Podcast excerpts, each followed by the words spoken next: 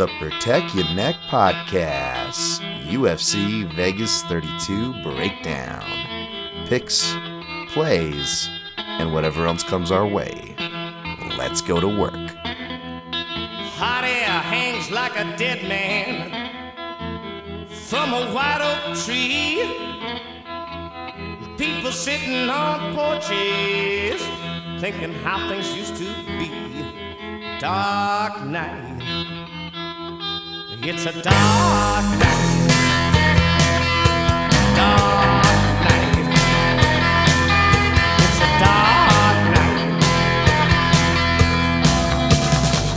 What is up, you savages? This is the Protect Your Neck Podcast, and I'm your host, Dan Tom. Analyst is work you can find over at MMAJunkie.com. But on this here program, the Protect Your Neck Podcast, we break down high level MMA. That's what we're going to do here today, tonight, whenever you're listening to this. Hopefully, it's before the fight, as I'm recording this late, late Thursday night before the weigh ins. Uh, so, uh, you know, weird time, but, you know, it's like that uh, cue the uh, seven gif of, uh, you know, Morgan Freeman and Brad Pitt, like, sleeping when it says Thursday.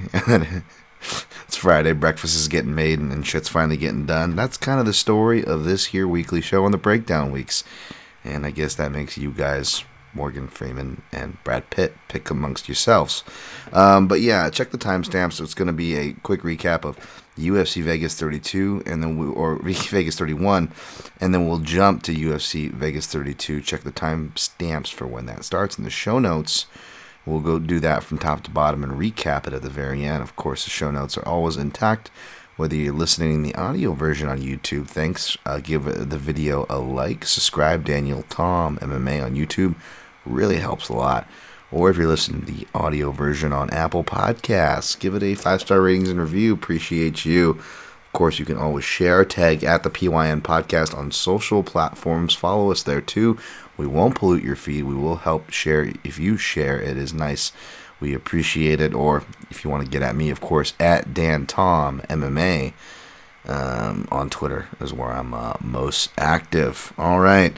Of course, as well as um, uh, oddschecker.com, my weekly betting sheet. So as I just submitted it, I'll let you know what's on that sheet as well as what else is on, you know, the rest of the card, the the menu, if you will. You get the full menu here. That's why you come here. That's why I appreciate you guys. Um, so yeah, if you're joining me from that article or from other places, uh, appreciate you. Thanks for joining.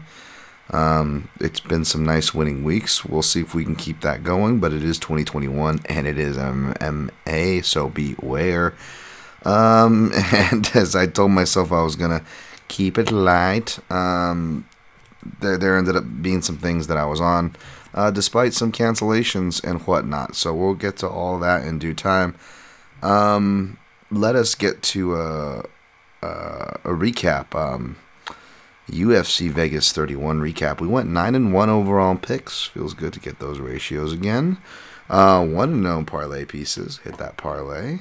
3 and 0 in straight plays and 1 and 1 in props including a plus 2000 which we'll we'll get to. Um, it was headlined by of course Islam Makhachev versus Thiago Moises. By the way I have this theory like I'm a little guilty of it myself with Islam Makhachev and a, a bit um, but I noticed it with this name and Adesanya. I, I feel like in the no not trying to be insensitive to people with strokes, but I feel like everybody sounds like they've had a stroke when they're saying Adesanya, uh, which I feel like uh, you know uh, got spread around like crazy, and then there's a lot of Mahachev, and um, you know. Uh, I know Ariel was doing the Adesanya one, and I know uh, Jon Anik gets a lot of the, the, you know, he's the authority, and rightfully so. He is the man, uh, for sure, with pronunciations and just, you know, his job in general. You know, I'm a big Jon Anik fan here. But, um, you know what I think it is? I think it's and Jon Anik will tell you he's like, hey, I'm just t- I'm just saying it as uh as uh as they as they say it. And I think like uh, Michinori uh, uh, Tanaka was was uh, was one, and they went like Tanaka, and like there was like a you know a difference, and they're like we're just saying it as the fighters say it verbatim, and gun to your head that's probably the most defensible stance and way to go about things protocol wise is just whatever the fighters record on tape, repeat it as they say it. But here's the thing: I don't know if the fighters. It sounds crazy because like, how do they how are they not saying their own names right? Well, it's like walking. It's something you do every day you don't think about until someone makes you do it, and you can mess up. You know, one of the, the hardest things for actors to do on camera is to walk because it's something so basic they don't think about doing it. That when they do it, it, it comes out all awkward. Now, not only can you lobby the same theory, if you will, of having a not an actor but a performer, a fighter, if you will, and you know, state your name, something very basic, but they're having them think about the context. It's your second language. A lot of these names, or they are coming from a, a clearly different culture, even if it's not a second language. Like Adesanya speaks English, obviously. Um, right. Uh, so um, there's already that at play, and they're telling you to speak in a recording thing. And even if they understand what it's for and what the context is, it it's different. They're not just telling you to say your name. They're saying pronounce how your name, how you, want your name brought, uh, pronounced in the broadcast. There's a bit of a weight to that. Like, oh, I better not mess this up, or pronounce this because we and make sure you enunciate because the the and say it a couple times because we want to make sure the announcers get it right. You know, and they, they, they get the best take and they play it, and you'll hear like a uh, thing like TJ DeSantis will play these audio files on the shouts to the Anik and Florian pod, right? And I think that when they make these fighters say it, I don't think they're saying it with the the. Pro- I think they're really over enunciating the syllables because they're being asked almost to enunciate their name, uh, uh, you know, very particular way. If that makes sense, it's like uh, leading the witness, if you will. You know, um, and so I feel like what you get is these over exaggerated. It sounds like we just had a stroke uh, Desanya, because people take it too literally because they don't want to mess it up. And they go, no, no, take me through the syllables, pronounce it slow so I can get it right. And they end up mimicking a slower, non realistic version with off balance syllables. I don't know if all that made sense. I don't know why I spent so much time going into it, but I feel like that's the annoying phenomena that we are all hearing or having to deal with in ourselves as content makers. Anyways, just my two cents. Not pointing fingers, I just think that's what's going on. Uh, Makhachev uh, beat Moises. Uh, good thing, uh, you know, you, hopefully took my advice to stay away because my reads would have been wrong anyways. I just enjoyed a winning night and uh, stayed away from the main, which is, you know, always good feelings if you can do that. But um, I, I was right on the side, and, you know, the way the fight was going to go, I just didn't think Makhachev was going to get the finish. But, you know, he, he, he said it was a goal of his, which made sense if he wanted to make a statement and finally wake these matchmakers up so he could finally you know, stop making lateral moves, then you know that's that's a good thing he got the finish. But I don't have much to say outside of my clearly my take on names. Um, Miesha Tate defeated Marion Reneau, cashed that straight play, and added to the um, stats. By the way, thank you guys for any and all who shared my article and answered that call to arms. I really appreciate the fuck out of you guys.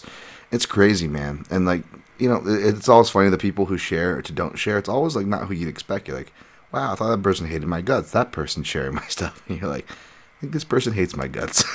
but anyways, it's like it's, it's funny, but like I actually I, I, a positive point is what I'm trying to spin to that one is that it got a lot more love than I, I, I thought. So massive thank y'all for that. I know these, especially these content, the way the weeks go.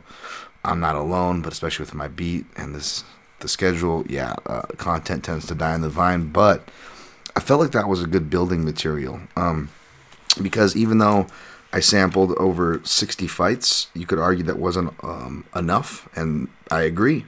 But you only have so much time, however, because I'm fucking crazy. A lot of people hit me up asking certain fights, and like for example, um, I, I think Aaron Shuss, Aaron said I forgot to add Matt Wiman's loss and Brian Ortega, and I had them written down here. Um, and it kind of sent me on a crazy kind of trail. And by the way, the updated record for um, five plus years now that Miesha Tate got the win, and I incorporated that Matt Wiman loss. Um, they're still at a winning rate of 65% for five plus years. Uh, I updated the three plus year uh, to it's 13 5 and 1 which is still pretty much an even better winning percentage i think that's even listed as like 71.5 and um, folks if you didn't think 60 over 60 was enough i actually went uh, went through and um, really dug deep with the comb and even deeper and i scooped up over 160 so i'm over 100 on top of the 60, but total, including the. And I'm going to reform this sheet, so if anybody wants to see it and build off this work, because I too want to build off this work, and I'm going to keep building off it from a 2013 standpoint. But yeah, um, essentially uh, 90, 65, and 7. So that's, you know, yeah, that's over 160 samples.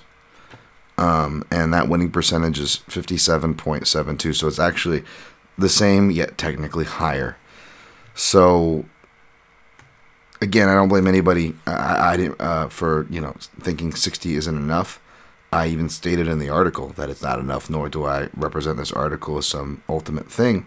But I also would argue that 60 was enough to make the point, and that point stays consistent. And I actually made these in about three or four different sections in that 100 that I added. And um, I would do the calculations as I went to, and it went like to, it went all the way up to like 58%, and then it went down to like 57.53, 57.65, and I would average in another grouping, 57. So the point is um, not just over 160 samples, but even when divvied up and added on in increments and tracking on those totals, they were always bouncing right around that 50%, which is, again, over 20% than the 35% recorded win rate for year plus layoffs. Um, that was up until 2013, which is where, which was the published date of, of Reed Kuhn's uh, book, um, Fightnomics, right? So, so yeah, um, if that sample wasn't enough for you, I gave you a bigger sample and it's still there, folks. So all these are winning percentages. Um, that's it's not going to be a determining factor for my picks, although it may seem like it. We'll get to that. And I'm not saying it should be a determining factor for yours um, either or neither. Uh, but it is an interesting, interesting tidbit. Um, at least, at the very least, to the point to where I would be careful about condemning someone just for the layoff. If if the stat is representative of anything at a base level, uh, it is be careful about writing them off. Tate came back, looked looked even better, um, got the win, cashed. Sucks for Reneau, uh, but you know it was uh, what a way to go out, right? So I mean, if you're gonna, you know, she could have already been cut at the three. She got an extension and got the face of legend. So at least there's that. Um, Gamrot defeated Jeremy Stephens. Uh, this was the only play I missed, the prop play by decision, but playing Gamrot straight up or attaching him to a parlay.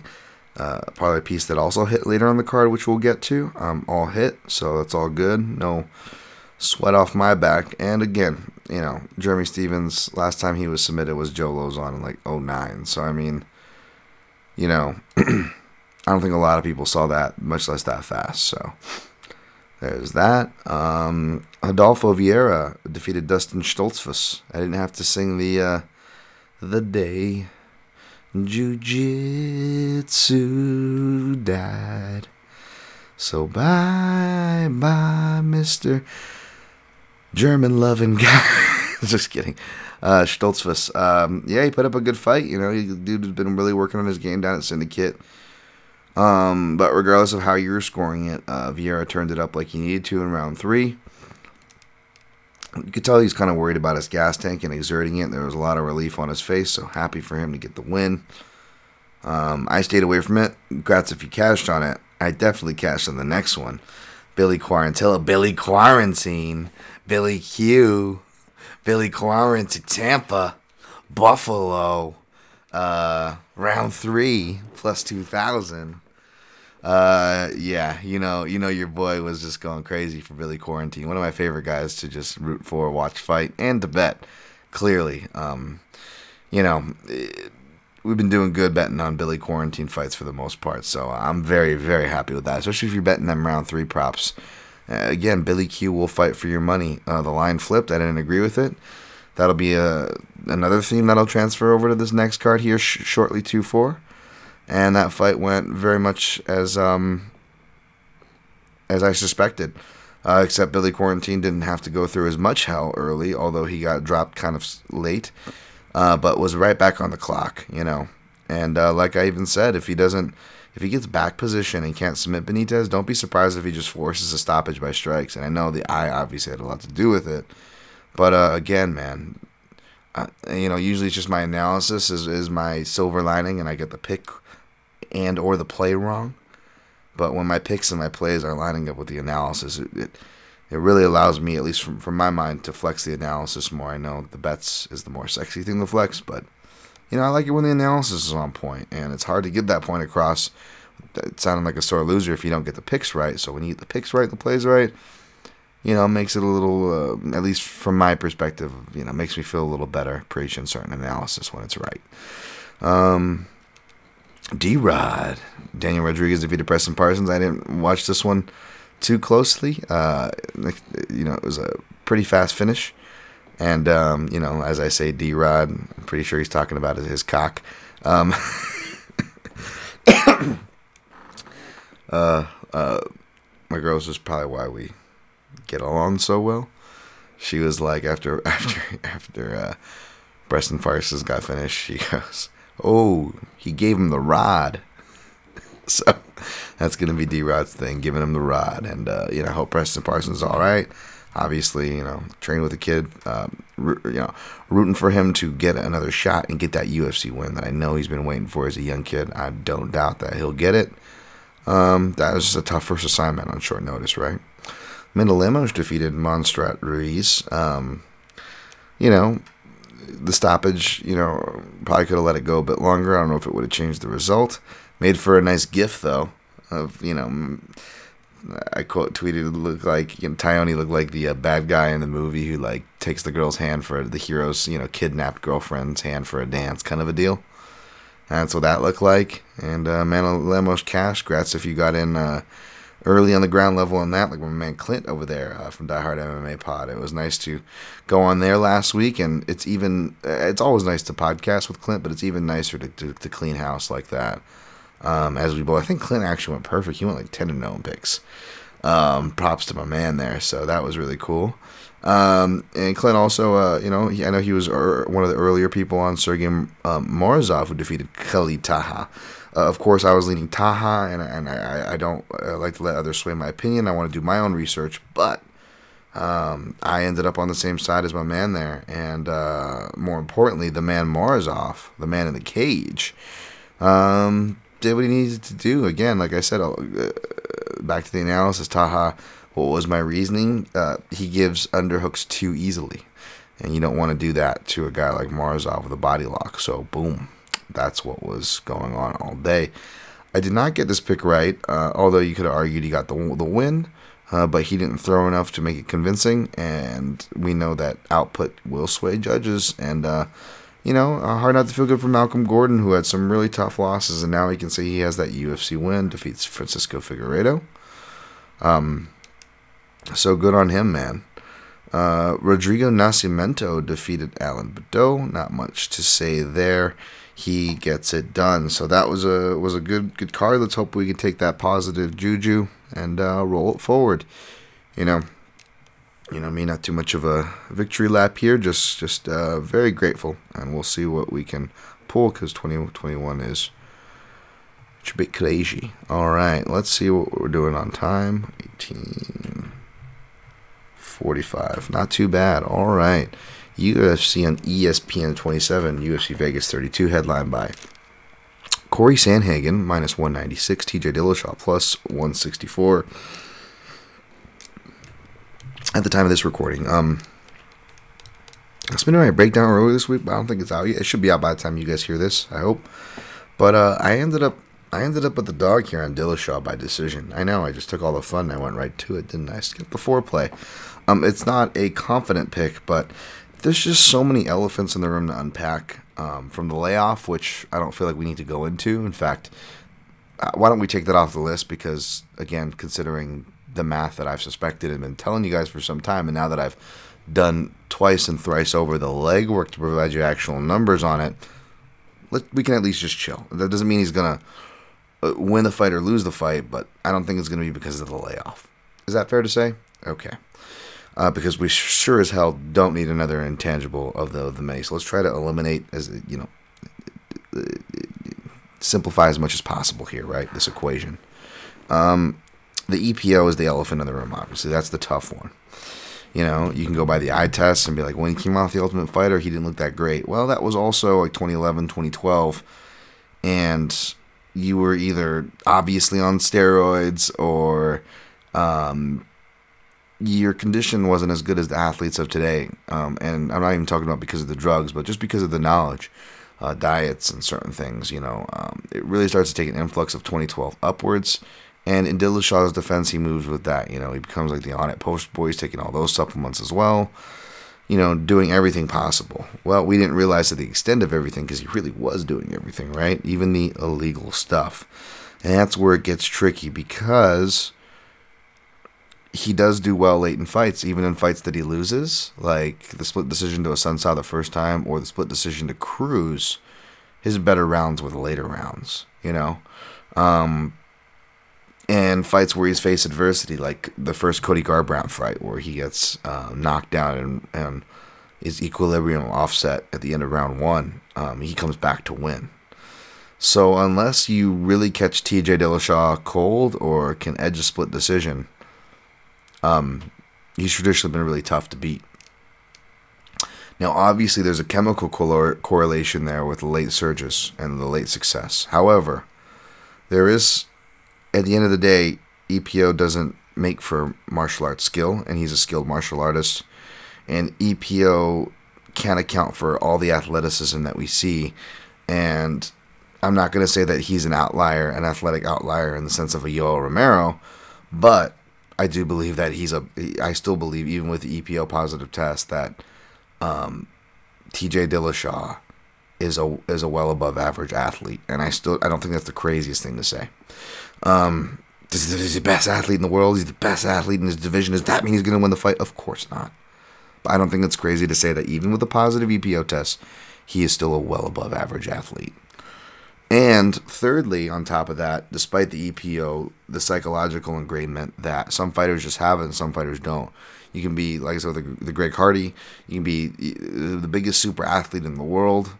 Um, but if you don't have that gear to fight and to come back from that adversity, it's really hard to develop that, no matter how how high your athletic ceiling is. The, the fight ceiling is completely different.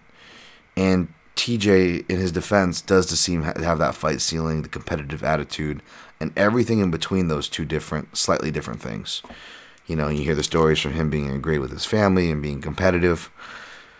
So that's the thing is, regardless of what you think of TJ Dillashaw, and regardless if you're picking him or not, he is a guy. You know, if you are picking him, if you are playing him, he will he will fight for that money. Now, this is a uh, matchup that again I, I suggest that you, you probably are smart. Uh, smart move is to keep your money away from it, but I'll give you some angles depending on which side you like here.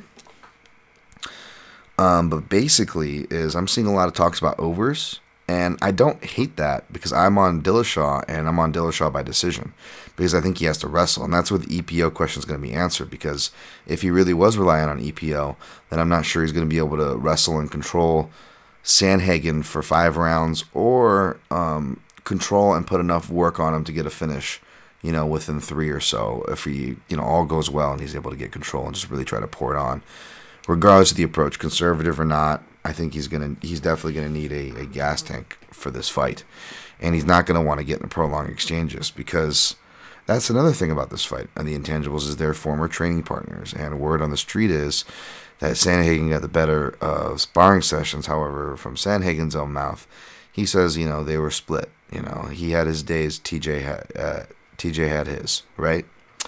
However, I wouldn't be surprised if Sandhagen got the better of the striking exchanges because of the height parity that we usually don't see Dillashaw have to face, and because of their stylistic similarities and understanding each other with the pulls and returns and the shifts, and so on and so forth. Um, Sandhagen is more cleaner, longer, works the body more, and specifically important to this fight, kind of like the Aljamain Sterling fight, which is probably another reason why I'm taking Dillashaw by decision. I mean, uh, but uh, is because uh, countering kicks. Both guys, you know, it, countering kicks is key. Um, Cruz did it to Dillashaw. A lot of people did it to Dillashaw actually, whether it's strikes like uh, or um, John Lineker actually did it to both of them off their kicks. They countered off their kicks. Countering off the kicks is a real key to beating both guys. Whether you want to counter off of them to hit him like Lineker did, or counter off him to take him down, like Aljamain Sterling did to Sandhagen, and again vice versa with Dillashaw with uh you know Cruz and Lineker there. Um, I know he won one and lost the other by split, but I'm just saying as far as strategically ta- or tactically, what's there? That that's it. It's countering kicks. Um, Dillashaw, I believe, only against Cruz and Assunção the second time are the only times where he actually gets takedowns off of like countered leg kicks. But that's only because he is so varied with his entries. He's got those, um, like what uh, Billy Quarantillo does, but a, a, more athletic, agile version of it. No offense, Billy Quarantine. Not hating. I'm just saying, you know, Dillashaw's got a. Because he's a little, you know, different weight class guy and a wrestler, but um, he has that kind of like a level change where he steps off and sags to his right side. He's got a clean level changing double, um, but a lot of times I feel like he likes to go to single variations and then chain off to either his doubles or body lock takedowns um, from there, or shuck behinds to the back.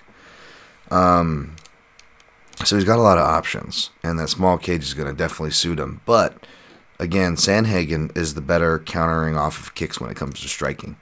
Uh, Dillashaw surprisingly doesn't do that that much, um, whereas Sandhagen does. So again, if Dillashaw's in exchange, extended exchanges and kicks with Sandhagen, that could be very bad news. Um, you know, you know, Sandhagen might not one punch him, but you know he can definitely spark some things off there. Uh, I think the one punch knockout threat is obviously the Frankie Edgar one, which is the flying knee threat with Dillashaw's height and level changing abilities. I know Sandhagen has some really nice uppercuts too, but again, Dillashaw he's really tough to to put away. You can hurt him; he's been rocked, but he, he's not easy to put away. Um, and uh, and yeah, so for those reasons, I, I'm leaning Dillashaw from a stylistic standpoint, and gonna let the EPO question answer himself. if you like Dillashaw, like money lines, uh, just might as well just play that. You can go super contrarian if you like that plus six hundred number by decision. Um, however, uh, again, back to people saying overs, but also liking Sandhagen, that doesn't make sense to me. Um, not that Sandhagen can't win a decision, not that Sandhagen can't survive a storm, then pull away later, slash a mix of a bit of conservativeness from them knowing each other, right? Um, prolongs to a longer Sandhagen win or a decision win. It, like that is how I would make the case for it. I just don't think it's very likely. I think the basic dynamic here is Sandhagen, if he wins, it's going to be early. So you can take plus monies on under one and a half or even an under two and a half. Um, where I think it's actually near chalk, actually near even if it's under two and a half. Um, if you're looking for Sandhagen, uh, if you're trying to really find a plus money angle, because even inside the distance, I think is like minus one fifteen. Um. So yeah, that's that's what I think about that. I don't think you know if I play, it's only going to be sprinkling if I'm doing well. Um, on the card, um, you know, uh, but yeah, I'm, I'm not going to lay off of that. Aspen Ladd Macy uh, Chiasson was canceled. I was going to take Ladd and use her as a parlay piece, but then I kind of started feeling less confident about that. It's just really hard to tell with Ladd. She was going to be one of those fighters coming off of a layoff, like one of seven or eight originally, but her, Shamil, um, uh, their matchups were taken off the card. Uh, this was on Macy's side. Um, Aspen was coming back from injury, but it sounds like Macy may have sustained an injury fight week, which is always weird and, and crappy when that happens. So, hope the best for both of them. Uh, next fight Kyler Phillips minus 270, Raulian Paiva plus 220.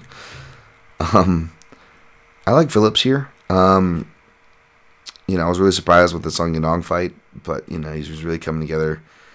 Kid's really well trained. Uh, it did worry me that he slowed down a bit, but he's so convincing with his body language that even if you know, even though I think Yadong technically by like a strike or two outstruck him in the last two rounds, it didn't come off that way like it does the stats, which is why you shouldn't read the stats. Um, but yeah, um, Yadong hits harder and is faster than Paiva, despite Paiva coming up from flyweight. Fly, fly, Paiva's kind of slow fisted, slow footed a bit. He's just long for flyweight and is aggressive, more crafty than I guess you would suspect, or at least I suspected.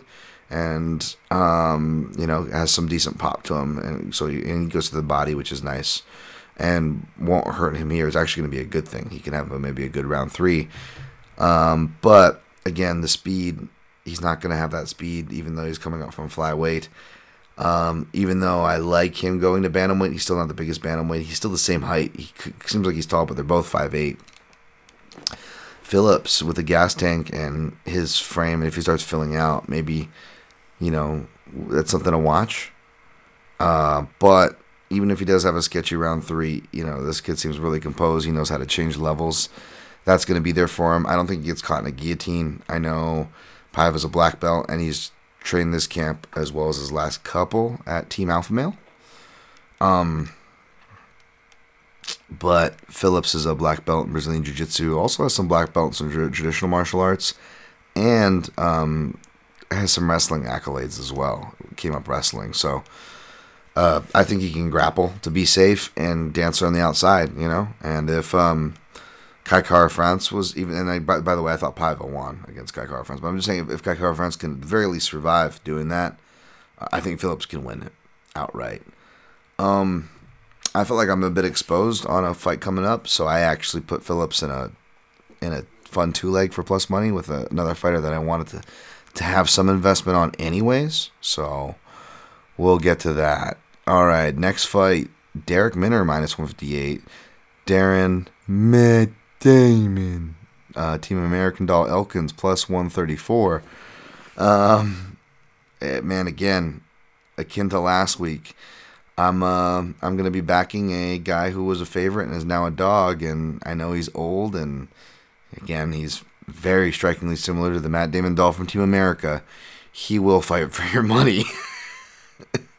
Miller Lite. That's right, Darren. You love Miller Lite. Um, Portage, Indiana. Um, and uh, so Darren Elkins, man, yeah, dude, fucking scraps. Again, um, you know, I don't want to do like Billy Q and say, you know, it's it's a season of the the scrappy skinny white dude because you know what, Derek Minner is a scrappy skinny white dude as well. So uh, that stupid trend of mine, I don't know if that applies here, but favorites going to underdogs, they're the value argument alone. I could rest my case on, but. Um, stylistically, uh, I actually like this for Elkins. He's the better wrestler and the more reliable fighter in the small cage. Ultimately, I know Derek Minner seems to be going through a mid-career renaissance a bit um, under James Krause, and that's very respectable and should be kept an eye on. However, when I went back to look at that fight against Charles Rosa, I was reminded that it was Charles Rosa who was pulling guard to where Derek Minner didn't even really have to get takedowns and pulling guard in the beginning of rounds and then just staying on his back for the rest of the rounds. So it's pretty much like giving you the easiest IQ test to win a round. And even then, I think Derek Minner was getting reversed, some submissions threatened on him. His corner was screaming for life or death uh, to stay calm and manage his breathing. Like he was still somehow kind of hanging on to dear life. Um, and so I, I don't know how sold I am that he's a different guy. I think that was the perfect matchup um, with the perfect corner at the perfect time. And I feel like he still barely made it through when you really go back to watch that fight and you take off the shock factor uh, at least that I had of just kind of being outright wrong and and, and, and, and I love Charles Rosa, don't get me wrong, but stupidly backing Rosa again at the betting window. Um, you know, um, you know, can't bet that guy's fights save my life, right? As much as I like him. but uh, so stylistically, I'm like, you know, Darren Elkins. I know he was getting rocked by Ryan Hall, which was weird, but it, you know, I know he still gets cut up very easily. But if you go look at his fights after that, um, he took harder shots from from more uh, more respectable guys. So I don't know if it was that camp, but I like that Darren has been taking like year off. You know, between he, took a year off to that fight came against Nate, a much stronger hitter, and Nate does make some dumb moves, but you forget that how how how uh, that's that fight is closer than you realize because. Darren Elkins is a bloody mess, but he's taking the shots well and he's coming back and landing really hard shots. And, you know, um, does a lot. I'm not saying you know he had an argument to win, but he does way better than the unanimous decision scorecards say.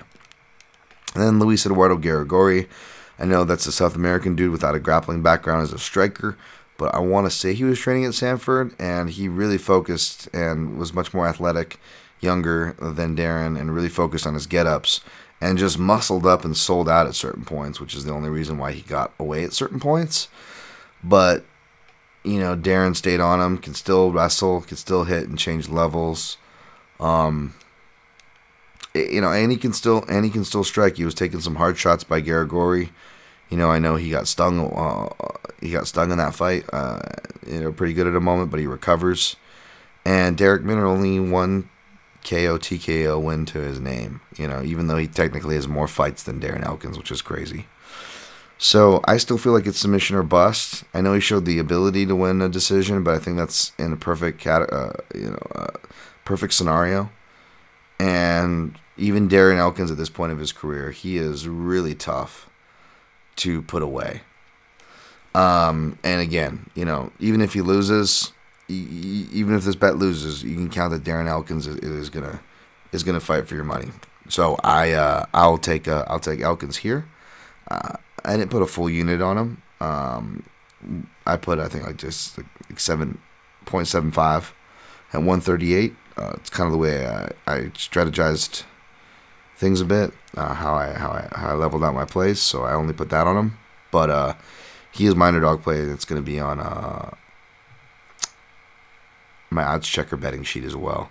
All right, next fight is also on it, and I alluded to uh, Miranda Maverick minus 148, Macy Barber plus 126. This is another fight where it flipped, but however, I actually agree with the line movement here, akin to the ladies' fight that I bet last week with Miesha Tate. Um, I agree with the line movement here. Again, Barber, like I said, and I was proven right with that Grasso fight um, you know, uh, with certain things stylistically. Um, that she wasn't going to be able to compete. That she really does her best when she's able to bully on top, or you know, bully with elbows in the clinch, or bully with power lefts standing. But all those things are bullying power offense, not defense, um, not process, not consistency. And those chickens came home to roost um, against Grasso. And to her credit, she says she's learned from her lessons. And to her credit, one of the other issues of the reason why I was picking against her um, was the camp she was working with. That's an auto fade for me. And I hate saying that, but my goodness, do I have a fucking winning record fading that camp. Anyways, um, but I'm not to victory lamp on something mean, even if it's true. Um, to her credit, she's not working with that camp. She too went over to Team Alpha Male. Um, but uh, I know I'm skipping them. I'm fading alpha male fighters, then I'm backing them, then I'm fading them again here. Uh, because I don't know if she's an alpha male fighter. It was a quick, to her own admission when she did an interview with Aaron Bronsteter. A lot of red flags, by the way, in some of these interviews, and perhaps maybe behind the scenes. Uh, and I'll just leave it at that. But um, yeah, she even said so herself in, in the Bronsteter interview, I believe it was. By the way, shouts to the TSN MMA show.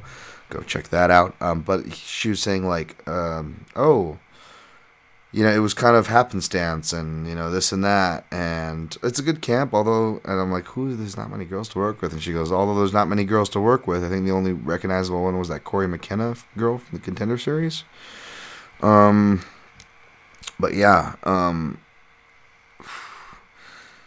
I don't know if any southpaws because Ma- Miranda Maverick is a southpaw, and um, and yeah, Maverick, who you know, and I'm a fan of, of Jillian Robertson, but uh, again, that was a spot that I was big on. The, the, that fight was first booked, and I was only proved right when the fight finally did happen, and I was able to cash nicely on Miranda Maverick. She's only proved me right every step of the way.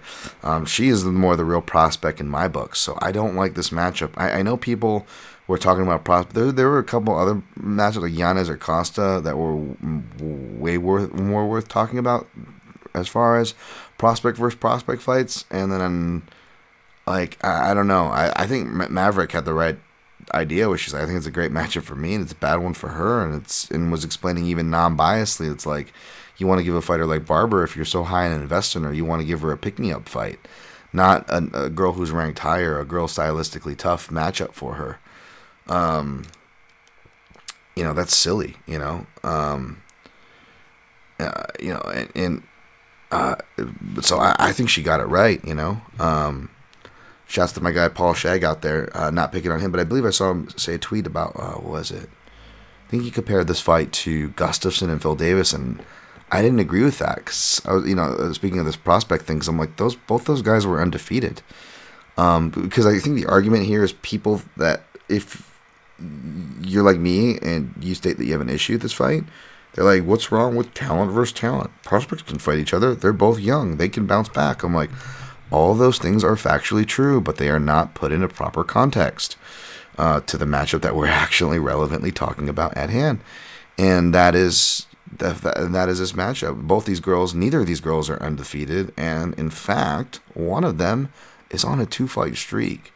That can be very detrimental to mental. Um, and we just did like a podcast on this one, one of the top fives, I'm sure. You know, like career-altering, you know, beatings and things. And I'm not saying that's going to happen here although Barber, to her credit, is tough, but also to her detriment, that could catch her one of those beatings down the road if she doesn't change things eventually or quick. But um, you know, we've crazier things have happened in MMA.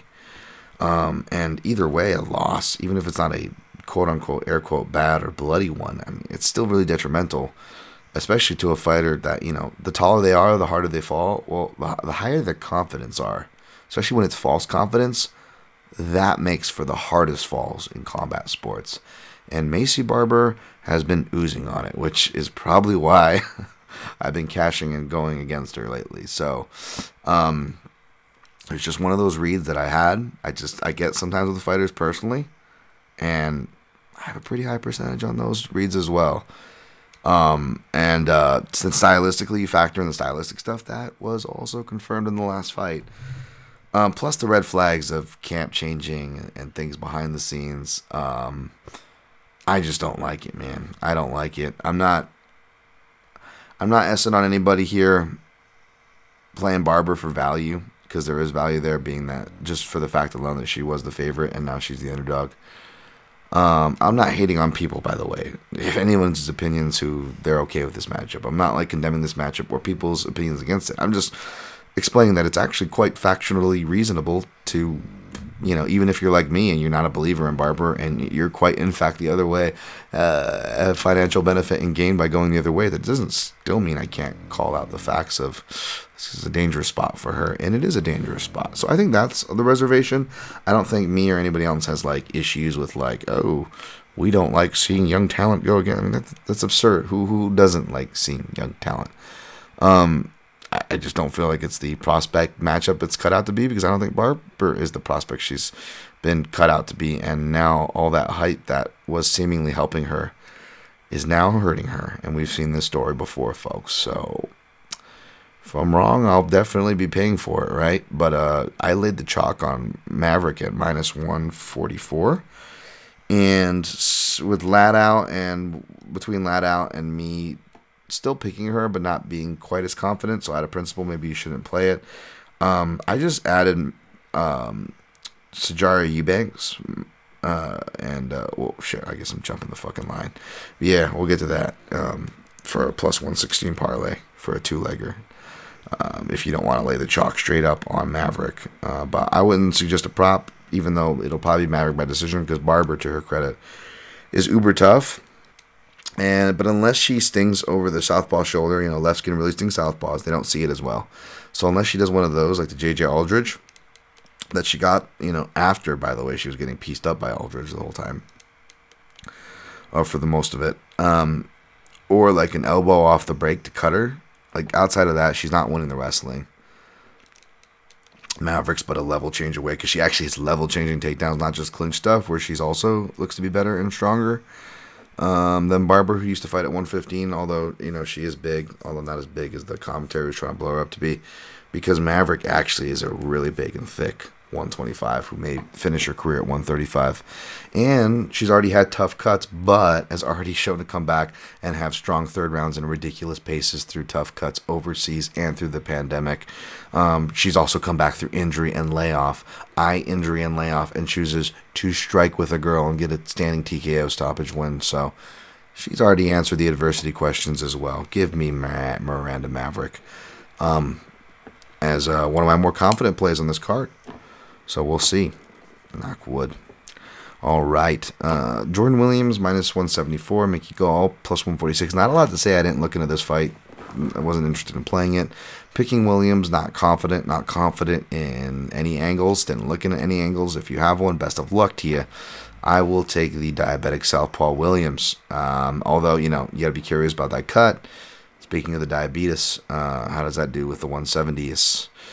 You know, um, I know Gall's not a cardio or output machine, but you know he's capable. He's been off. He's young. Let's see how much he's matured. You know, it's you know I think you. I don't know if he still works with Joe Schilling. You know, but we'll see what uh what Gall's got. All right, next fight: Puna Soriano minus one twelve, Brendan Allen 104. Uh, I guess that's uh, good. I pulled the trigger biasly, as you know, on Puna because I don't think line's getting any lower. I think Puna opened at like minus yeah, minus two twenty. So you're already getting a you're already getting a a dollar uh, discount, a whole dollar discount off Puna. Uh, near even money if you want them. Uh, however, if you were able to get Allen at plus money, I don't hate you. Allen is, you know, you, want kind of a grappler, a sticky, grindy kind of a guy against these one round knockout, you know, uh, Adonis types like Soriano, right? If we're stereotyping, that is. Uh, Allen also trains at a good camp, not just a good camp, but a camp that can prepare you for southpaws because there's lots of them.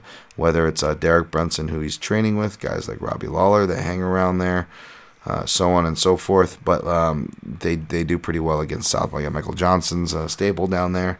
A lot of southpaws at Sanford, um, so that's a good thing for Allen and Allen betters. Um, Allen has been shown to get better, a little bit better than te- that technique. He really likes the Thai clinch.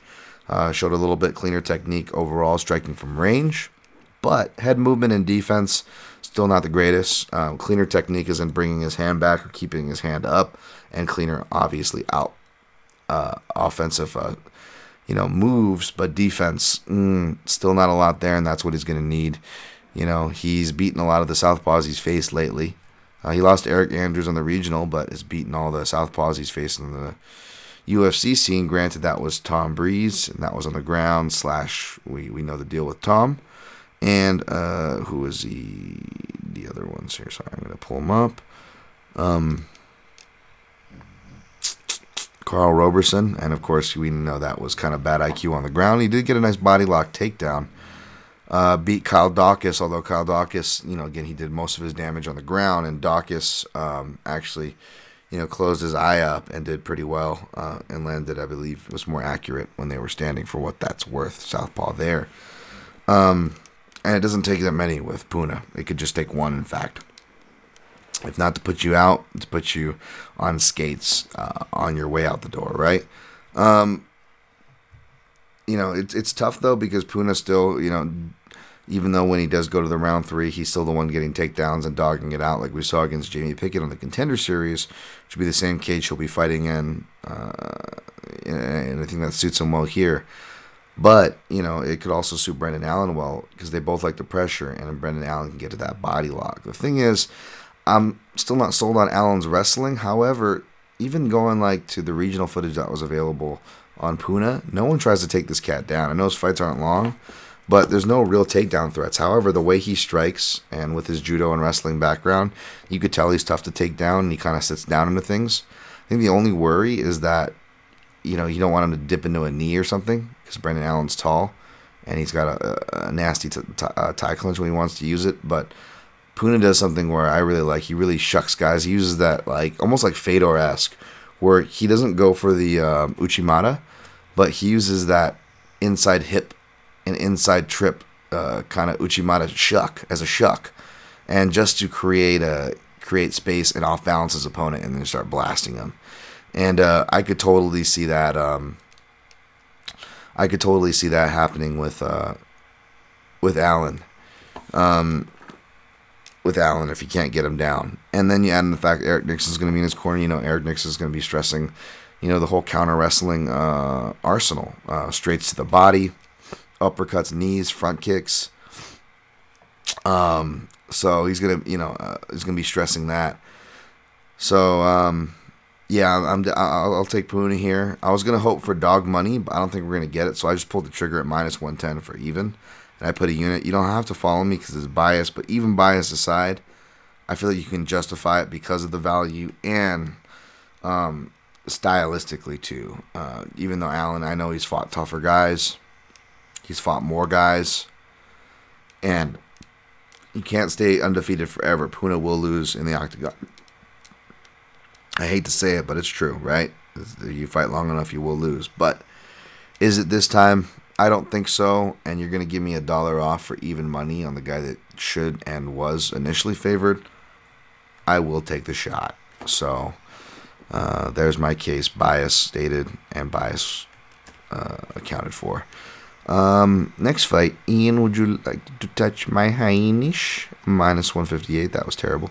Uh, Nassourdine Imavov plus 134. And of course, Ian Heinisch, of course, he always reminds me from, of Sack from Wedding Crashers. I, don't, I don't know, God enemy governor. I do. Large family breeding. Nature versus nature. Nurture. Nature always wins. Uh, yeah, so um, I'm gonna go with uh, with uh, with Sack from Wedding Crashers, Ian Heinisch. Um, not confident in it. Uh, you know, I like how he sounds in interviews. He's working at Sanford as well, and um, you know, uh, Allen's on this card, who's not a southpaw, but that's fine because neither is Imavov, I, I believe. So we'll see. Uh, Imavov has some nice one twos um, and some uh, deceptive counter wrestling. I believe, from memory serve. So we'll see. I'm not confident in it. Um, Heinisch, no play. Next fight, Adrian Yanez minus 230, Randy Costa plus 190. This is a fun fight that um, I didn't bother looking too far into because I, I, ran out of time and I, I didn't want to play this one. This is a sit back and enjoy fight. I like I like these guys too much. Yanez initially opened at 170, so money's come in on him. Uh, he will be my pick here. Um, just his counter, his countering ability is uh, is pretty much what seals it for me, and his shot selection. Whereas Costa, I like his style, and he's gonna make for fun action, especially if he can come forward. If he comes forward on Yanez, uh, I'm just not sure how much his jank will, uh, his slight jank there in the leg and his stance, and the, the kind of kink in his stance, and and, and it, from I'm guessing from his traditional martial arts background, um, you know, coming up as a kid. I'm not sure how much that'll hurt or help him with that look. Uh, has a bit of a, a, flair to him as well and doesn't seem to be off put or faked out by things too easily. I really like his eyes and exchanges. Um, and I think he's even got like a black belt or something in jiu-jitsu as well, or some brown belt or something. But uh, both guys have underrated ground games, though. I don't see them putting initiative there too much. Maybe they will to surprise the guy. But I feel like we get a strong, uh, a fun striking match. I'll take Yanez, and especially at this price, I'm I'm staying away for a, a fight that I just want to enjoy. Uh, next fight, uh, Julio Arce minus two fifteen, Andre Ewell plus one eighty. Um, dude, I feel bad. I, I always come at Andre Ewell, and I'm not like I'm coming at him, but like I always pick against him. And I was reading his bio, and like, oh, it's just like stuff like just makes me want to root for him. Like you know, people misjudging him and being, you know, judged by this, losing his son, trying to fight to get his son back, like all these things. And I'm like, oh man, I'm sitting here like always betting against this guy and fading him because he fades in fights. His cardio fades, so I fade him from the betting perspective because uh, he's one of those guys I point to that are cutting too much weight to bantamweight. Even though I know TJ uh, Corey Sandhagen's up there, and I, I, gave him the pass maybe because I'm a fan of Sandhagen. But no, Sandhagen's 29, so if it does become a problem, it, it will. But I, I, asked Sandhagen about that in interviews back in the day, and he's just blessed. He actually doesn't walk around at a very heavy weight, so he doesn't cut as much as you think, despite how he looks. So as long as that stays intact and his durability seems, you know, uh, okay, even though he's also getting kind of hurt and shit bent back too. We'll see, but Ewell is definitely a guy who I pointed to for that, right? Um, and uh, and yeah, so but and I do think that here too, so that's why I'm gonna pick Julio Arce because Arce is a better striker and he can kick. Uh, he's never been stopped by TKO, and that's only Ewell's only chance uh, because he skirts the outside and he's going to be in the small cage again against a better striker and a guy who can kick and can also kick and knock guys out to the head even if they're the taller southpaw like the last southpaw he faced in Bueller, Cameron uh, from Ferris Bueller's Day Off, Julian Erosa. Uh, I know Arce is coming off of a long layoff. We haven't seen him since uh, 2019, but that was up at featherweight. He gets a, a really uh, good striker against Hakeem Dawodu, I believe And again, citing Dan Tom's layoff, um, 57%, and that creeps up to 70 percentile when we get toward the two or three year range where um, Arce is at. So, not saying I'm banking on that or basing it off that, nor should you. But again, anybody worried about the layoff, uh, I think it's more from a styles perspective. Arce was also supposed to fight at February earlier this year until his opponent withdrew from a hand injury. So he was fine.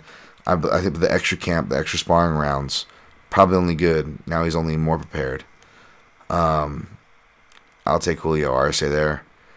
Um, by the way, Kyler Phillips, other guy at bantamweight, who I said maybe to watch, you know, can, can fade in later rounds, possibly. Maybe that was just his last fight, um, where he kind of showed it.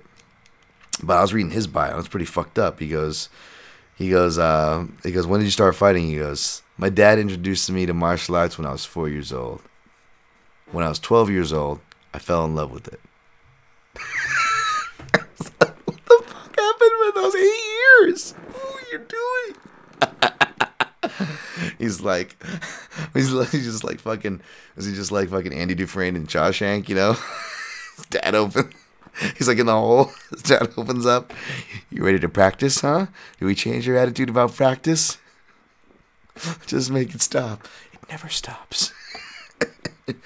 Just kidding. That's how I feel with the MMA schedule. All right. Wow, Dan, that, that got dark.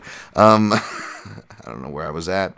Uh, yeah, but back to this bantamweight fight. I'm taking Arce, and I paired him with um, I paired him. That's why I talked about Kyler Phillips. I paired him with Kyler Phillips uh, for plus 100 because um, if I didn't, and knock on wood, fucking Maverick loses, then I guarantee myself a big losing night because I'm exposed on Maverick, right? You know, I'm exposed like a creepy dude in a trench coat at a public school. All right, Dan, easy. Maybe not that exposed, but you get it. I'm pretty exposed. So, um, you know, I wanted some action on Arce to go against. Oh, I know, fucking poor Andre. Oh, can he get a break? Uh, everyone's against him. Uh, uh and, uh, and and and and you know, Kyler Phillips. Um, you know, just for some uh, for some chicken parm parlay. Shout out to the uh, MMA analysis.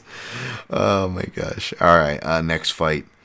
Uh, speaking of parlay and the other parlay, of course, where I parlayed, I, I spilled the beans earlier. Maverick, Maverick, uh, Miranda Maverick to Sijara Eubanks minus 360 now. Uh, I got it minus 355.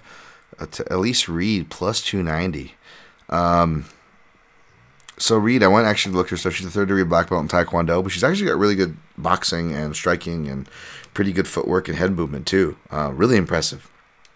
Um, however, I don't like this fight for her because even though she has good balance um, in her last fight against Hillary Rose, um, I don't think she's going to be taken down by uh, you know someone as strong or as meaningful as Jar Eubanks. Who again is one of the one of the few 135ers out there that act, you know can actually really change levels, even though she doesn't come from like a Sara McMann wrestling base, right, or a Miesha Tate wrestling base. And uh, Sijara Eubanks can do that. Except Sijara Eubanks is going back down to 125. I don't know if she's going to make it, but either way, you can count on Sijara Eubanks being the bigger, stronger opponent she faces against seasoned 125ers. That is not Elise uh, Reed, who is taking this fight on semi short notice and moving up to 125. Not only is she moving up to 125 from 115, where she is the CFFC champ. Um, shout out to John Morgan and CM Punk there on the call. Um, but uh, she actually used to fight, and you can see see it. She actually used to fight at atom weight. So you essentially have an atom weight versus a bantam weight here, folks, in a certain sense. So, uh, and then when she was on the ground, um, I did not like the ground game from her. And I don't know how much it's going to improve because she doesn't look to hold a rank in Brazilian Jiu Jitsu. Her Instagram is devoid of any Brazilian Jiu Jitsu. And considering she is an owner of her gym, it's a karate gym, you know, kind of similar to like a Stephen Thompson Upstate Karate. I don't know how much she's really uh, surrounding herself with the ground game. You know, you look at the things she's just doing her training camp out of her gym, her karate gym. So I don't like that at all. Um, yeah, so I think Sarge rolls. So you you, you want to you know parlay her to a smaller chalk piece that you could just as well justify for a straight up play, which I am playing straight up Maverick well, it balances out nicely to some plus plus 116 if you you know if you just want to go the two leg parlay way instead. So there's that. Um, Diana Belbita minus 108, Hannah Goldy minus 108. Uh, I like Belbita. Uh, picked her when she was an underdog, but I still wouldn't play her because it's super low level, and I just was reminded of why I faded and cashed uh, against Belbita last time out with uh, Liana Jojua with that submission uh, win. And uh, Goldy coming off the layoff, but again, they're both coming off one year layoffs. Goldy coming off a longer layoff, of course, by about, I think, eight, nine months or so off the top of my head. Um, so that's not enough reason to discount her. Both girls like to strike. They have uh, kickboxing accolades to their credit for whatever those are worth. Um, so for that reason, it is a crapshoot, man. It, there's no way you can be confident in that fight. So, um, I just did refreshers in their most recent fight, and I was even more affirmed to stay away. So the pick is Belbita. Uh, all right, uh, let's review. How do we do on time?